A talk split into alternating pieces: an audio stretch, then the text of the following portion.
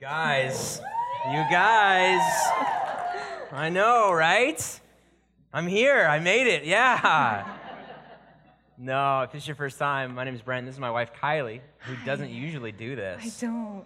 But we are about two weeks away from having a baby. And they say if you put yourself in stressful situations prior to like making it happen, then you know this kind of may help us get to that Hey, spot. The goal is labor, so The goal is labor. this could be really exciting for all of And she promised we'd do other things to speed along later this afternoon. So, anyways, just kidding.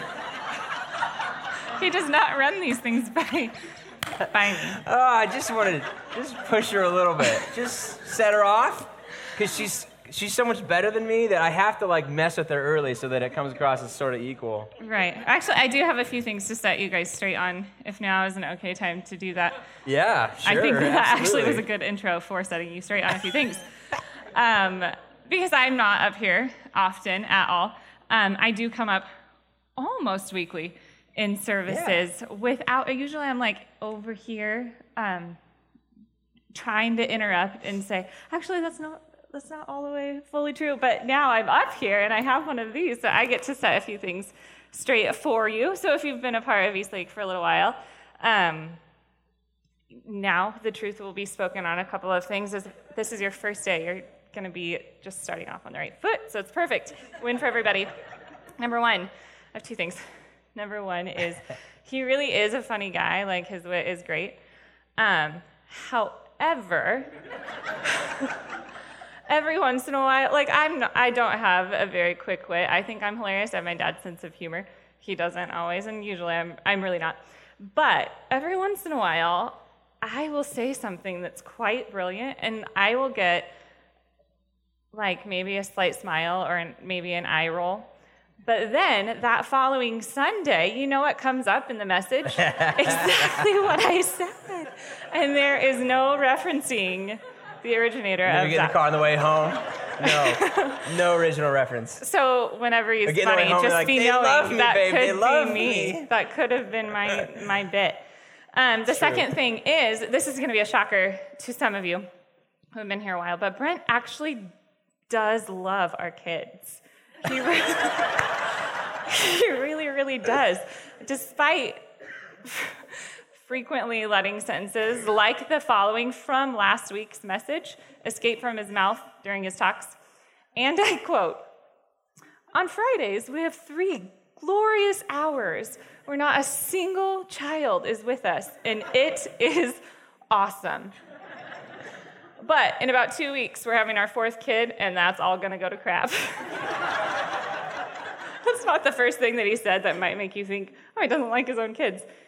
But he does. Yeah, yeah. So those are just the two most important things that I needed to get out there. And I'm sure there are many and more. And the real reason I brought you up here today is because you, uh, you're nine months pregnant, and the question is, who wore it better? Is my question that I would have. oh my goodness, I'm so excited, guys. Uh, we've been this has been kind of on our our uh, our minds about having her be a part of this series for uh, several months. And then it was just like the baby kept, you know, the baby stuff kept coming, and, and I, I didn't want to stress her out. And then she's like, "I'm, I'm ready. I think I'm ready to go." And I've, everything. If I've ever said anything smart in this series, is probably been because of her in this area, because she's, she's better at this than me. So I just thought now I, I probably do owe it to you to bring, bring you the original source of all that stuff that you're like, "Oh man, that's really good." So, anyways. Um, if this is part, this is part four. So if you've missed any of the previous three weeks lead up to this, um, there's a website you can go to, eastlaketricities.com slash talks, and there is audio versions uh, as well as the video versions, and you can subscribe on iTunes and, and listen to this and catch all this up because I think it's been a really important series. It's been a series looking at the acquisition of stuff and consumption, and we live in a consumer-driven uh, society. And uh, we, we discovered this in, in a few weeks ago that we are driven by the habits that we um, may or may not intentionally uh, be aware of in, terms of what we do. That those those things, those habits, those rituals, those liturgy. You would never call them liturgies and rituals because th- that sounds like a religious term. But the things that you do on a day in day basis, the fact that we go to Costco on Fridays, that's our like date. We just like as the machine, like we just end up at Costco and we're like, oh well, we're here. We should go get some milk. Um, th- that has a shaping thing on each and every one of us. Uh, the music that we listen to, the shows that we watch, the people that we hang out with, where we spend our money, how we spend our money, how we make our money, all of those things are rituals and liturgies in our life that shape desires within us that um, that sometimes we would say, um, when, when Paul describes the list that he gives out in Galatians chapter 5, he gives a virtues and vice list, we would not choose some of the things that he would say, well, if you just rely on self, this is what you end up as, but instead live by the Spirit, invited to live by the Spirit. Um, and, and, we would say, well, I would definitely choose those if we had the list, but we, we fail to sometimes evaluate the situational things that we put ourselves in that then shape us to direct us towards those habits. And that's been the point of this series, is to say uh, nobody chooses to be a consumer. Nobody chooses to be driven, um, to, nobody chooses to fall into addictions. Nobody chooses to, uh, to, to, be hamstrung by like the, these vices in their life. Um, we would all choose differently, and yet we don't really reflect on what have we done to set ourselves up in this way. And if we are unreflectively immersed in the liturgies of consumerism, we will over time learn that the end goal of human life is acquisition and consumption. The idea that what's going to bring us fulfillment in life is something more than what we currently have. We don't, we're not satisfied with what we have. We like it. Like we, we like the car that we drove here, and we, we tend to like our home, at least if we've only lived there for like two years or less. We, we still like it at that point.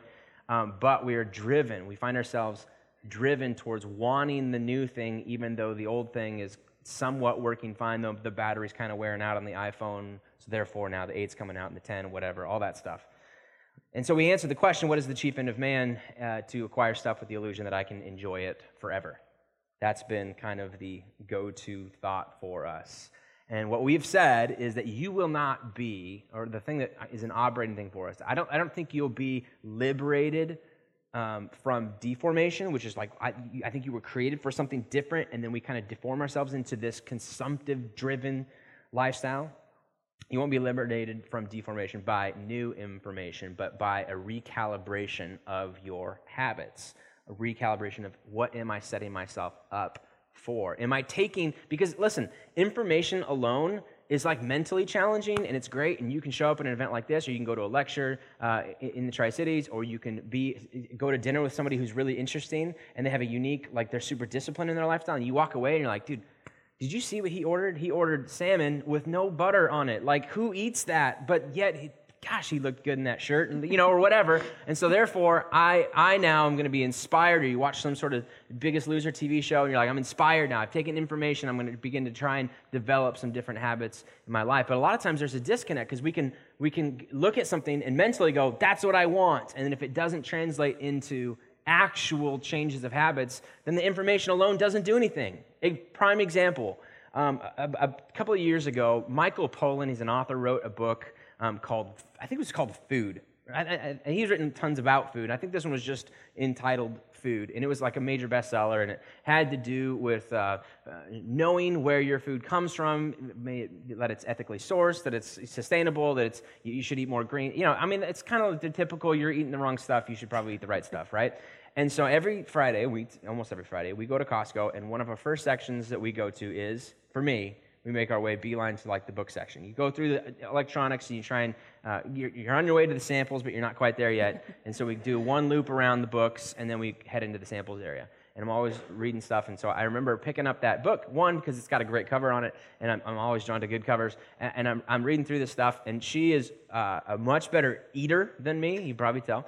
Uh, and so, but I'm reading this stuff and I'm like, oh, this is really good. And, and, and, I can't remember if we had our kids with us that day or not, but I had extra time to be able to read that. So we must not have, um, though I do love them, though I do love them. and uh, so I'm reading it. I get like two chapters into this book about about being wise about your food choices. And I'm sitting there going, this is good. Not good enough to buy the book, but I should probably, you know, uh, get this at the library or, or, on Amazon for cheaper or something like that, right? And so uh, reading that, and then I found myself no, not 15 minutes later in the food court chomping down a dollar fifty Polish dog. And Mountain Dew. And washing it down with Mountain Dew afterwards, going, that book was really good, you know? I should probably think about where my.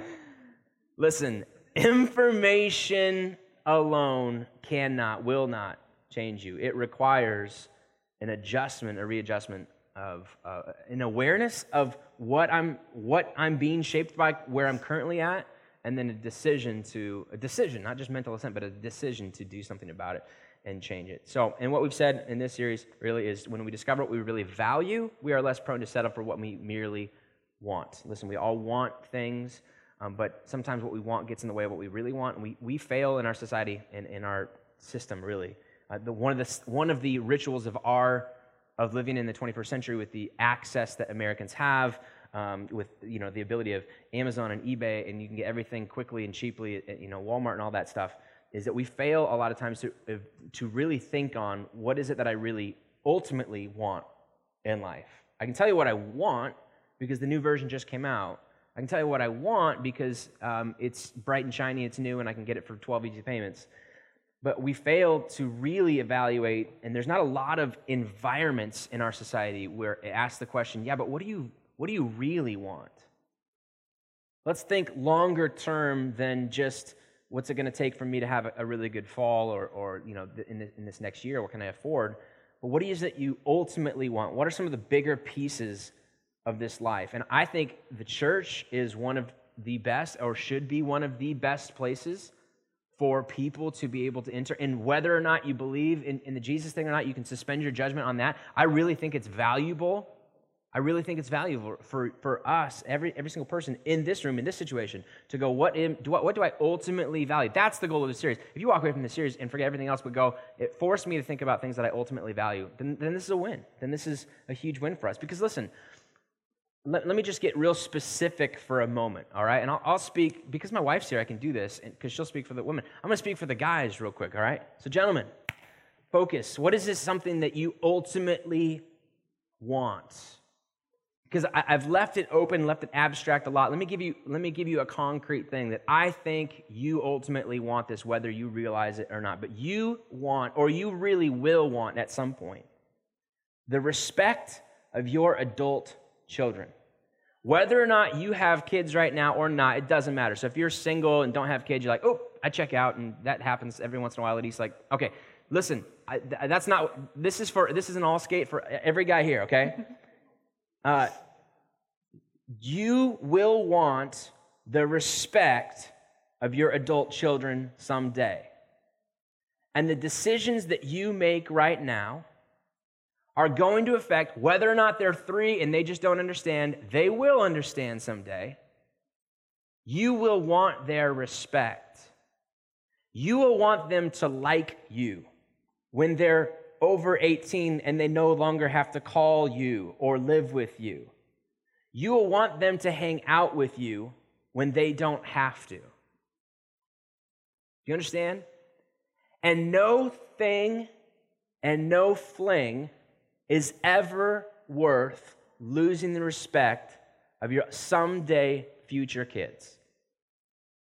No thing and no flame will ever be worth losing the respect of someday your adult children.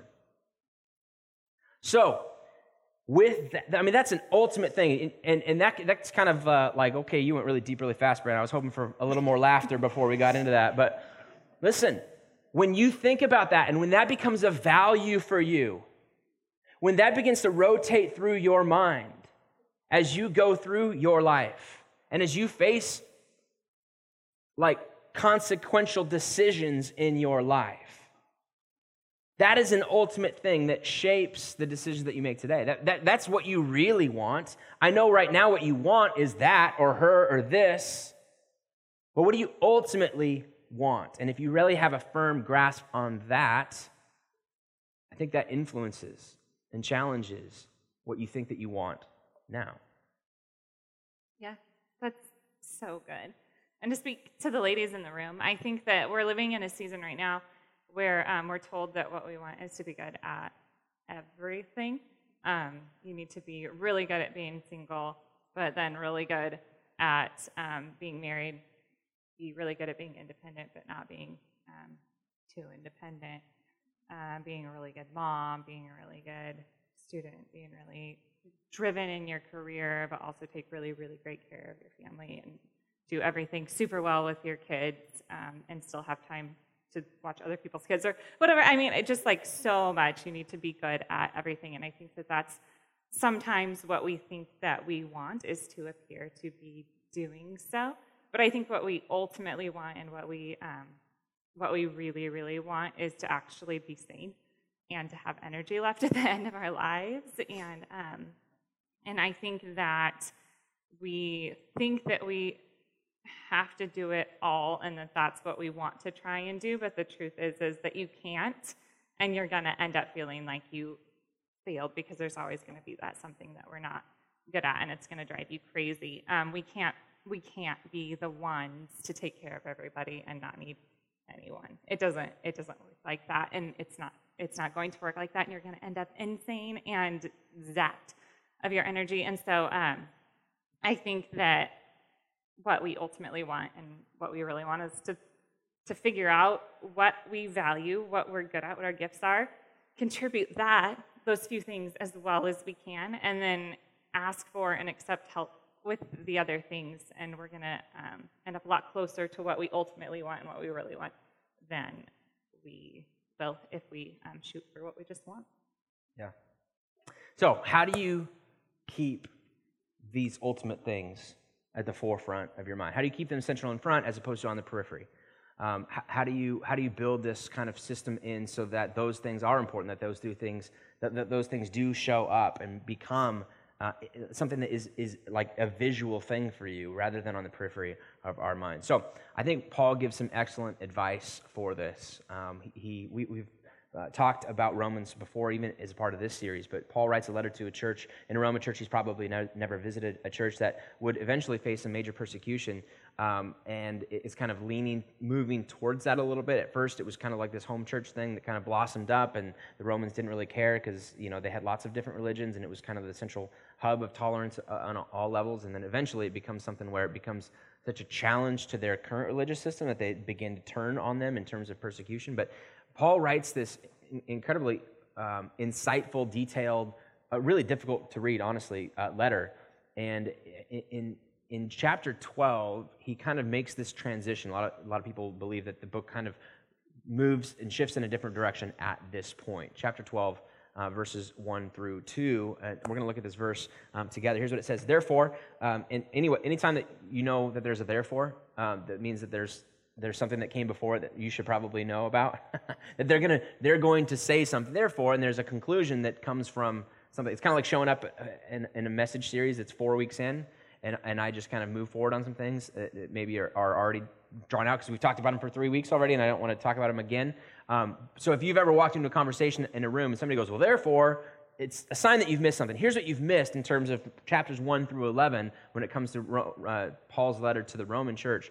He, he describes a lot about God's grace to humanity as a whole. He talks about the brokenness of sin in chapters 1 in chapter 7 in chapter 8 he talks about how it's not just mankind but really all of creation that's kind of groaning waiting for its ultimate fulfillment its ultimate redemption. And it ends in, in chapter 8 and chapter 9 with this glorious god loves us anyway in spite of ourselves and, and has a plan for this whole thing and this whole thing comes together and, and we can trust in a god who provides a god who loves in spite of us that god is for us. Since god is for us essentially is what he's saying. Therefore so that's the, that's the context, that's the background, really brief. You should probably read it for yourself. But since God is for you, since He's in control of this, since all of this is taking place in spite of you, therefore, I urge you, brothers and sisters, in view of God's, what's that word there?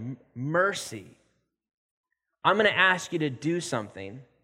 I'm going to ask you to respond to the grace that God has given to you, and who, because, that, because God is for you. And I want you to do it out of his mercy, or in other words, would be, another way of saying it would be his generosity or because of his grace.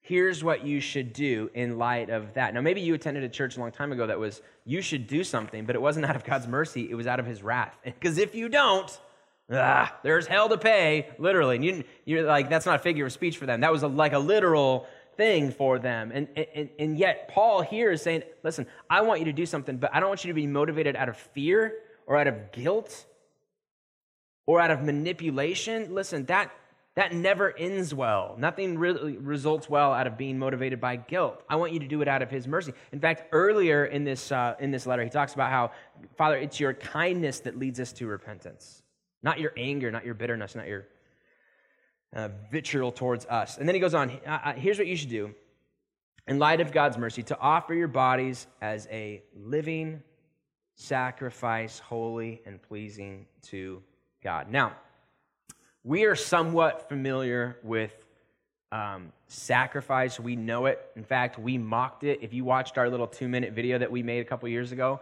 about showing up on a Sunday and what you can expect on a Sunday, and John, you know, with his way of saying things, goes, There's very few animal sacrifices here, right? Um, you, you know, like, he wasn't pulling that out of left field. You know that a church in the Tri Cities in 2017 probably isn't doing that, but you recognize you took enough ancient historical you know, civilizations classes to know that that was a major part of a lot of ancient religions. They didn't have a lot of knowledge of, of um, you know, science and how things worked. And so when rain came, it felt like a blessing. When it didn't, it felt like the gods were angry with us. And so we need to show them that we love them through this through the sacrifices. So it wasn't unique even to the Jewish religion. This was a like worldwide. In fact, I would say the more extreme versions of it are in the pagan cults as opposed to the, the Hebrew Jewish cults when it comes to religious systems. And yet, you read in the Old Testament, if you've ever, you know, God, ah, I'm going to get a Bible and, and um, start being, you know, more religious because I need something from God. Uh, that's fine. Uh, you, you started reading through Genesis and Exodus and Leviticus, and Leviticus is full of all of these kind of rules about the, the sacrificial systems, and it defines even five different systems that are involved for when you commit this crime, here's what you should do. When you commit this crime or sin, here's what you should do. Uh, and so these people, these people lived with a a more visceral visual language when it i'm talking about the romans right the romans lived understanding, being surrounded by a pagan culture that regularly engaged in animal death sacrifice. This is not typical for us. If that if your neighbors are doing that, you're probably calling the cops on them at this point, right? we, we, we know this, but only from a very distanced, that was what people did back then standpoint. Well, who he's writing this to are people who would see this Smell this. This was visceral visual language for them. And yet, he, he makes a comment in there about it being a living sacrifice. They're familiar with sacrifices, but every sacrifice they've ever known has been this dead thing this dead goat, this dead animal, this dead sheep, something, this dead dove, anything like that. And yet he changes it on them. He almost throws like this curveball in there. I'm, I'm telling you, in view of God's mercy, you begin to offer yourself as a living sacrifice holy and pleasing to God. So, what does it mean? What does a living sacrifice look like?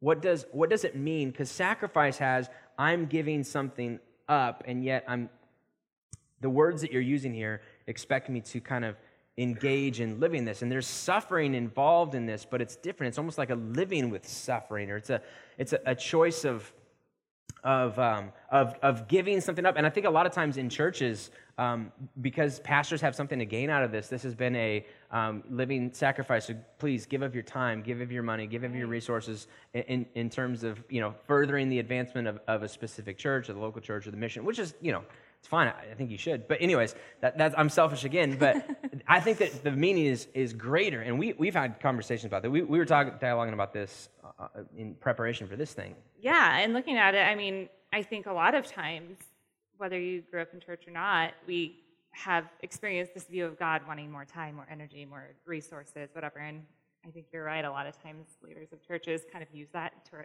their advantage. And this can be a passage that is very easily translated that way. But in talking about it um, and looking at it deeper, we, we think what if living sacrifice actually means just simply recognizing that we aren't deserving or entitled to more and then living accordingly.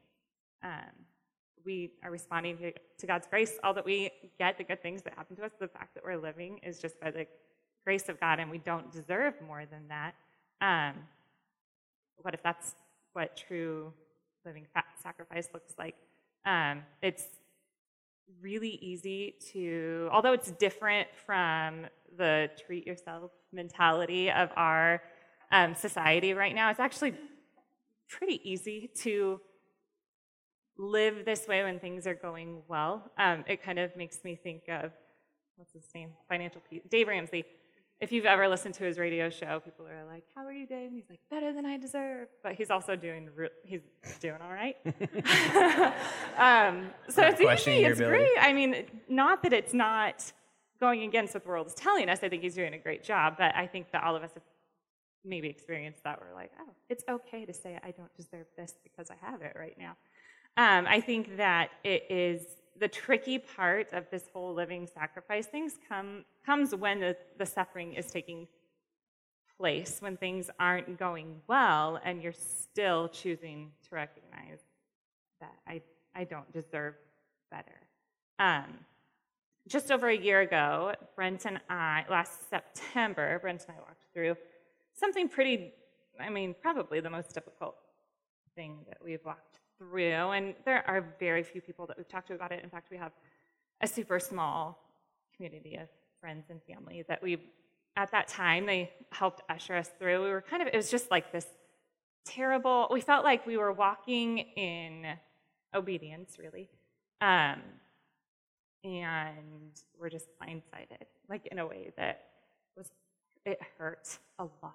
And um, the community that came around us at that time, just the very few people that knew, they brought us meals and cared for us deeply and said words that they thought, I, am sure at the time, were so, so little, um, but they were huge to us. And they just said, I'm sorry. I'm so sorry. And, um, and I know that there are people in here right now. I'm so sorry. I'm super pregnant lady, so my voice is going to get really high, and I'm probably going to have some tears come out. But I know that there are some of you that are hurting, and I'm sorry.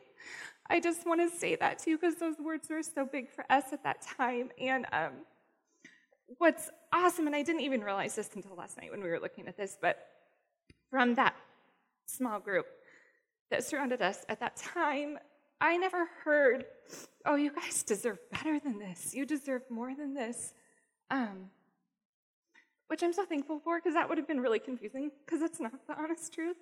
And it also shows that that community surrounding us at that time like had a better grasp of what we're talking about today than I even recognized.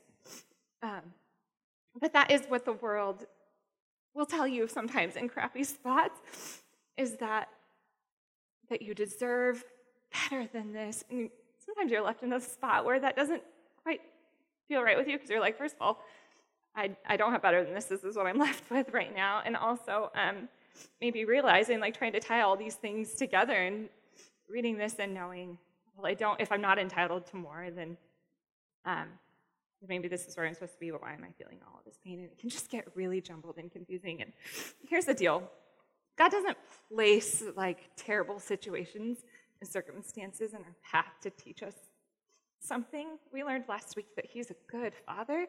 And um, for those of you who are parents in the room, I don't think that you're like throwing uh, loose gravel on the asphalt of your um, driveway to make your kids slow down on their bike, you know? You're just gonna tell them gently. Um, and I, I really think that um, that he just mourns with us when we experience brokenness is just a product of a world that isn't the way that he intended it to be. It's not functioning the way he created it to, and um, and he he stands over us when we're hurting, and he wants he wants more for us because he's a good father, and um, as good. We're, we're mediocre parents, I think. Yeah. But even then, um, when our kids hurt, we hurt. I mean, there's nothing funnier. Ron thinks I'm a terrible person because I think it's so funny when people fall down. When my kids fall down, there's nothing like nothing will get me laughing harder than like YouTube videos of people tripping. I think it's awesome, and but it's it changes when you can tell that there's they're not going to like get up and be okay. And if you've ever experienced that with your own kids, like there's this instant ache, like your arms just hurt and want to be around them and bringing comfort right away as fast as you can. And um, and so sometimes they'll let you, sometimes they won't. Our little Jovi, she's super sweet, super sweet girl. And over the course of probably the last year, she'll do things, whether it's like standing up under our dining room table really hard and like bashing her head or just straight up falling down. And she'll stand up and try to like either run it off or she'll say, with a shaky, wobbly voice, she'll say, That was just my trick. That was my, that was my trick. and, um, and it's so hard because as a parent, I'm standing there and I'm like, oh man, just let me just let me hug on you, let me love you. But it's difficult for her and for us sometimes to accept that comfort because you have to acknowledge that something really painful just happened. You have to come face to face with that and like let someone else see that. And sometimes it's easier to just plow through and experience the pain and expect it to get better that way. And um, and so we can, I think we can respond to suffering in one of two ways with God. Um, the first way is that we can lean directly into Him, into the comfort that He wants for us, because although we don't deserve better, He is full of grace and mercy, like we learned, and He wants better for us, even though we don't deserve it. And even though He didn't put those cruddy things in our path, He is so good at redeeming things. So even though He didn't design, like He didn't set up this plan of this terrible thing to happen to you, He can leave us more restored and living more deeply and sweetly than we ever would have before all of this cruddy stuff, even though we had nothing to do with the crummy things that happened. Um, and so we can lean right into that and we can acknowledge the fact that we don't deserve better, but respond to the grace that God gives in wanting more for us and wanting to comfort and restore us. Um, that's the first direction we can go. We can also, um, He gives us the freedom to choose the other way, which is we can choose to believe what the world tells us is that we deserve better or it's time to get better. Um, and we can lean away from his comfort and longing to bring us closer to himself and to make life more rich for us. Um, we can silently walk in our suffering, perhaps counting on distraction or our own strength to get us through. But if we rob ourselves of that grace, if we rob ourselves of that comfort, if we choose, maybe not even knowing it, sometimes taking this stance doesn't even, you know, don't even feel like you're making a choice. You're just trying to be strong and make it through. And um, that's just what the world's told us to do. And so we do it, but it doesn't discount the fact that there's still a father, a good father over us with aching arms. He just wants to wrap his arms around us and, and bring us comfort. And so uh, that's where he'll, I think, begin to reveal his ultimate plan for you. What you ultimately want can be found there, not in walking through it by yourself. Um, and so that's what we concluded that a living sacrifice might actually look like is in suffering, is knowing that um, we don't deserve better, but there is someone who wants more for us. I think they just want me to stop and to go, and I think I just lost my job, you guys. It's like job security here. Offer your bodies as living sacrifices, holy and pleasing to God. And then he concludes it with this. Once we have that visual picture, I mean, this is this is one example of it. You, there's probably, I don't know, 10, 15 different ways that you could take what does it mean to be a, a living sacrifice.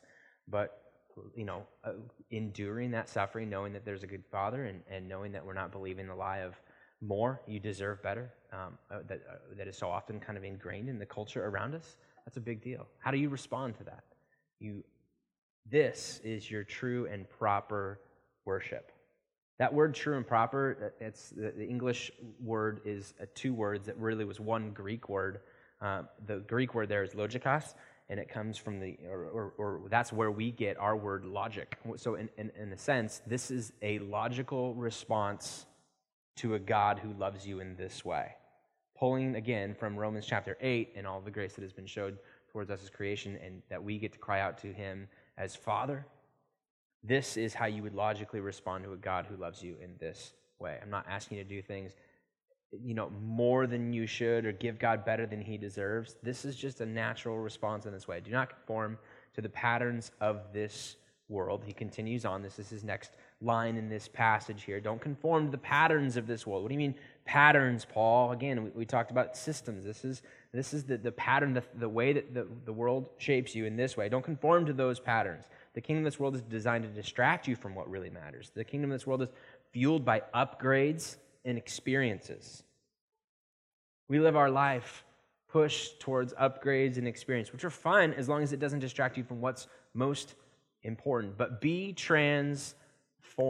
Be transformed. The Greek word there is metamorphao, which is, I mean, basically we know that from, remember that from uh, biology class in high school, metamorphosis, this transfer of, of identity to going from a caterpillar uh, to a butterfly, this, this, this visual change, but be transformed, that over time something happens to you. By the renewing of your mind which we've said at the beginning. Uh, wait, I thought you said it wasn't information that changes. It's not. Renewing of our mind, that, that word renewing has this active daily change, this active awareness. It doesn't mean you do it one time. The ing, the, it's an active principle. It basically means you do this. This is the daily struggle, man.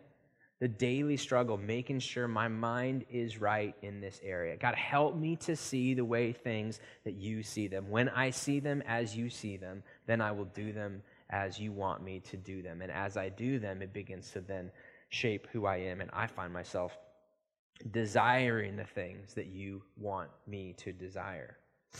And if you've ever been of a church, part of a church where ethics have been conveyed to you, here's what you're supposed to do, and you ask questions of why, and they're like, don't ask any questions, then, then this, is, this is different. This is Paul going, listen, I want you to respond in such a way that the old is what I want, but the new is what I really and ultimately want. That my desires have been changed as a result of this. And then he concludes it with this Then you will be able.